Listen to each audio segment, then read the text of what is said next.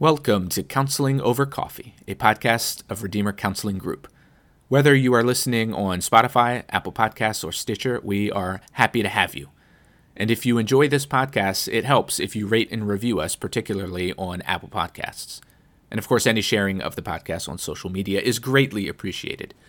For more information about Redeemer Counseling Group, you can visit our website at redeemercounselinggroup.com or look us up on Facebook. And with that, here is Cherie with Counseling Over Coffee. So,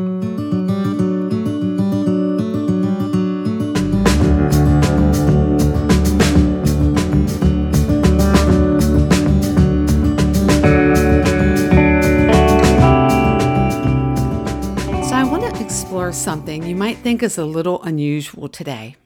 I did when I first started thinking about it. Something I've never heard anyone talk about in a podcast or a psychology or counseling lecture, but something that has been a huge part of my life and family culture. And it's this the place of humor in mental health. Now, before I move on, I want to define what I mean by mental health. First, let me share what I don't mean. And here's a little history.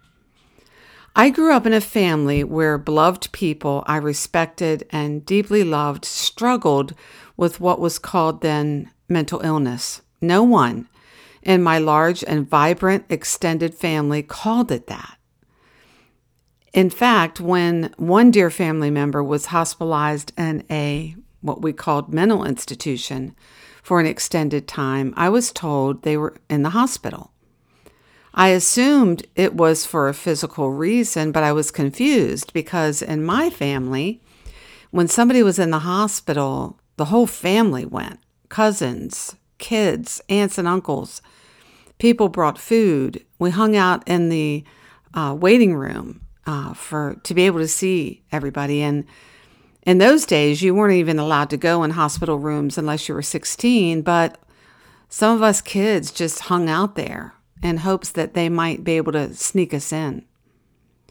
When I was taken to see this person, though, in this mental hospital, I noticed none of the residents looked sick. They were walking around, sitting at tables playing cards, or sitting in a common area watching TV.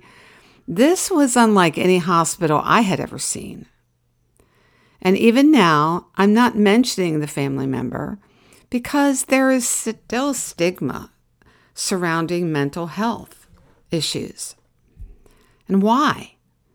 Why are we fine with sharing that a family member battles a physical ailment but feel uncomfortable or ashamed or like it's some type of name calling to speak of someone with a mental health problem?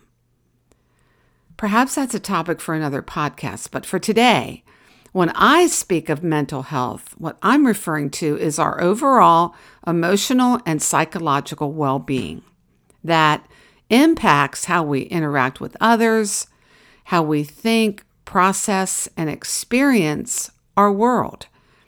It's that part of us that affects how we handle stress and pressure, how we make wise and helpful choices about the things going on in our lives at a given time and how we interact with the people in our lives. And it may or may not include the diagnosis of a mental condition or disorder. In short, mental health issues are faced by every one of us. Mental health doesn't equal mental illness, as was thought of in the not too distant past. On the next episode, I'm going to go into a little bit more why I was drawn to this topic as a podcast focus. But for now, just know that humor was a big part of my upbringing. Mom and her four sisters, along with their three brothers, knew how to laugh. These people laughed more and heartier than anyone I've ever known. I have a stream of distinct memories of mom calling one of the sisters to share something hilarious my siblings or I had done. And this continued and even multiplied when we all started having children. Mom lived with us for her final eight years, and I have numerous memories of her on the phone sharing stories with one of my aunts about stuff one of my kids had done. And the laughter was contagious and became a part of my very own family culture. One of our favorite things to do as a family is to sit around and tell stories about life together when the kids were growing up. And during some of those times, sitting around telling stories, I've actually learned things from my kids for the first time. If you're a parent of adult children, maybe you know what I'm talking about. Some of the time they say, Oh, oh, mom, I, I thought I told you about that. And I'd say, No. And at times I wish I hadn't heard it. But anyway, growing up in a family culture that valued humor was a real gift to me. And honestly, it's helped with my own mental health. And how can I know that? Well, I'll save that for a few minutes uh, later as I share some interesting things I've learned about humor and mental health by experts who have researched this and understand it a lot better than I do. Here's the thing humor alone certainly isn't a cure for stress or pain, but it can bring relief and other short term effects. Laughter is good for our bodies and our brains. It impacts our stress response to situations and brings a actually a calming feeling to our bodies. According to the Mayo Clinic and some other reputable sources, laughter can actually improve our immune system and can ease pain in our bodies. And it obviously improves our mood temporarily, even when depression and anxiety are weighing heavily on us or those we love. It seems kind of silly to say this, but people who laugh regularly are just generally happier. That sounds way too obvious, but I've experienced this in my life. Due to my upbringing, I tend to be a person who laughs a lot and I love to hear other people laugh.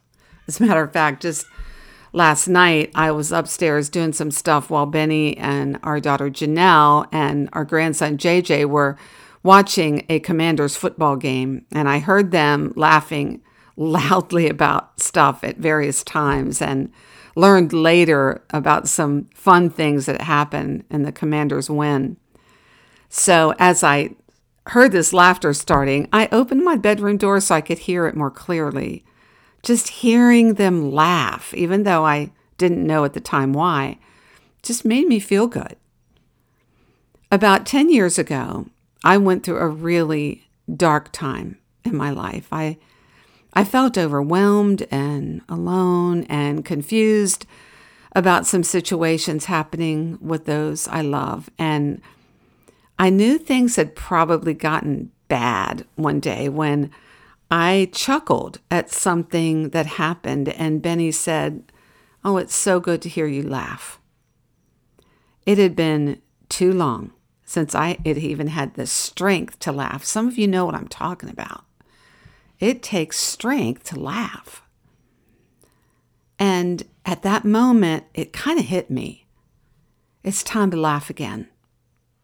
And it was hard. Things I would normally find humorous just weren't funny anymore. And laughing seemed to suggest that what I was going through wasn't really all that bad. But mostly, I just didn't see humor the way I always had prior. Thankfully, I decided to take some concrete steps to look for humor. This was something foreign to me. It's something I had never had to do. Things had just been funny to me except during seasons of pretty intense suffering.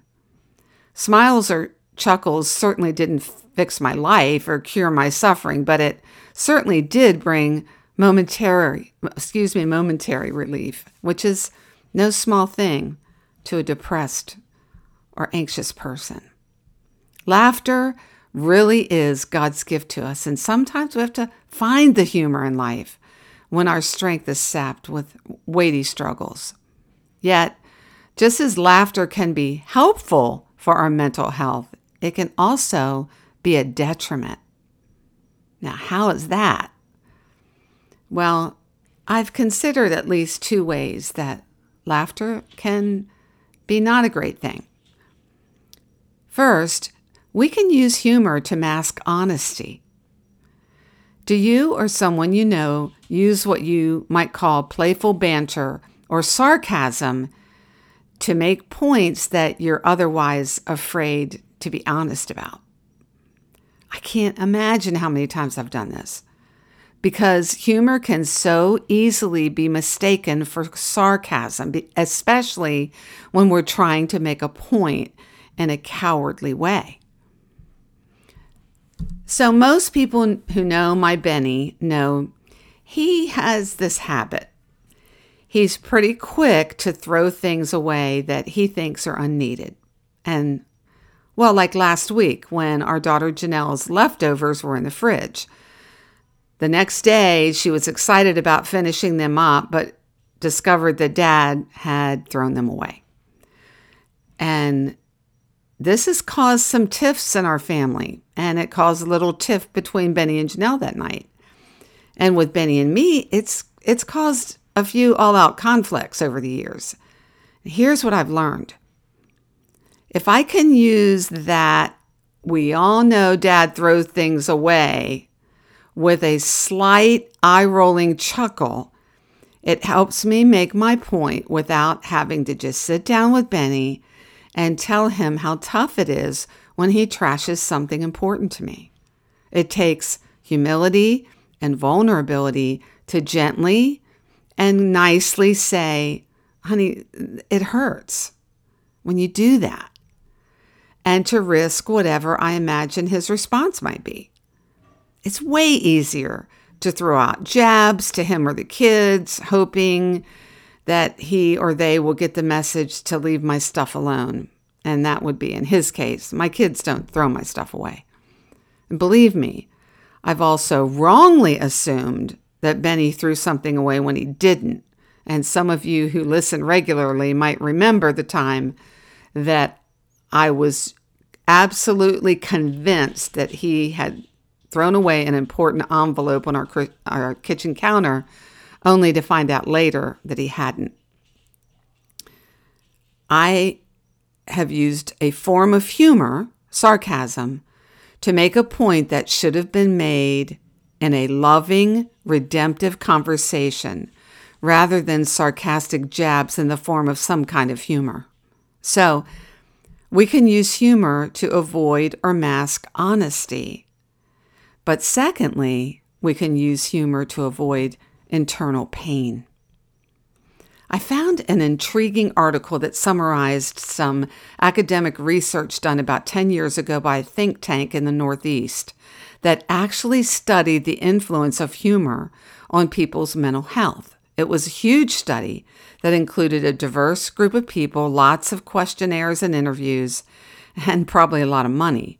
And their conclusion was that humor is a significant factor in a person's overall mental health, including those who battle depression and suicidality. Not laughing is actually bad for our health. It's incredible to me that a comprehensive and pricey study like this affirms what the Bible says very simply and wisely in places like Proverbs 17:22. Laughter is a good medicine, but a broken spirit saps a person's strength. Think about even Sarah's response when Abraham told her God promised to give them a child in their old age. She laughed. This elderly woman, whose husband was 10 years older than her, could have responded in any number of ways to this news, but she laughed, saying, God has brought me laughter. All who hear about this will laugh with me. And they named her their son Isaac, which means laughter. So, scientists have proven what God has always known laughter really is good medicine. But what happens when we use humor or unhealthy optimism, even, to avoid pain. I was talking to someone recently who is starting to understand that he uses humor in this avoidance like way. It started when I began noticing what I thought might have been a pattern of him chuckling at the end of sentences that were full of hard words that should have been painful for him to share. And I, I continued to listen and watch, and this became a, a clear and noticeable pattern. So let me give you a couple of examples. One time, he was talking about a terrible sports injury that ended his high school football experience. And after sharing the story of this injury, followed by a lengthy time of depression over broken dreams of playing college ball, his demeanor changed and he said something like, Well, that was par for the course, you know, how bad my teenage years were. And besides, God knew I probably couldn't handle the popularity that would have come if I had played in college. It was really interesting. He said this with a chuckle and then quickly moved the conversation on to another topic. As I directed our conversation back to that injury, as we continued to talk, he tearfully admitted how hard it was, understandably, to attend college with a friend who was on the team he had hoped to be on as well. And this made room for him to admit just how disappointing the whole situation was.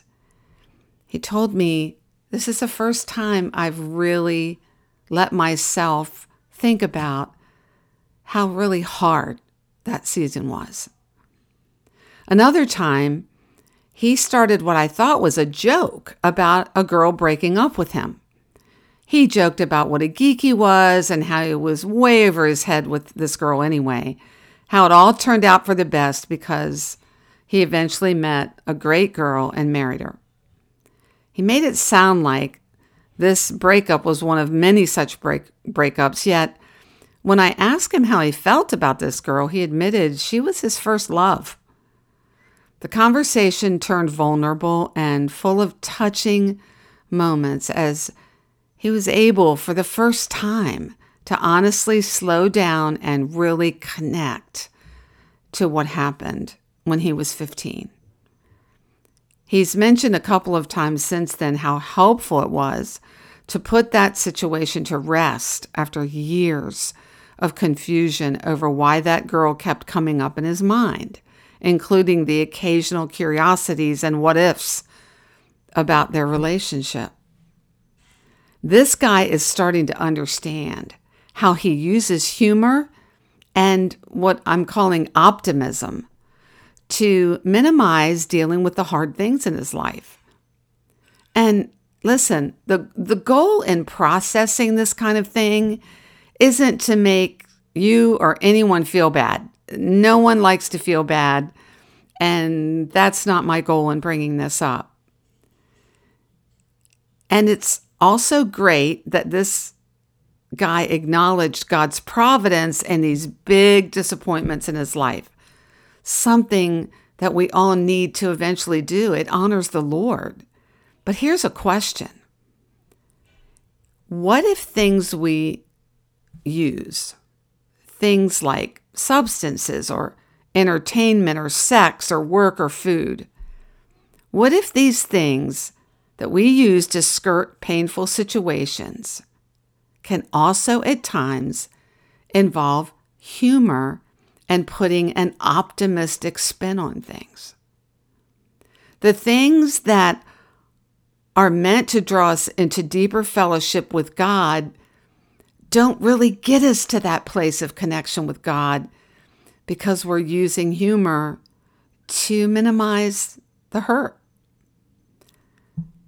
things that keep us from connection and comfort and hope that we can get from Christ alone when things happen that are hard.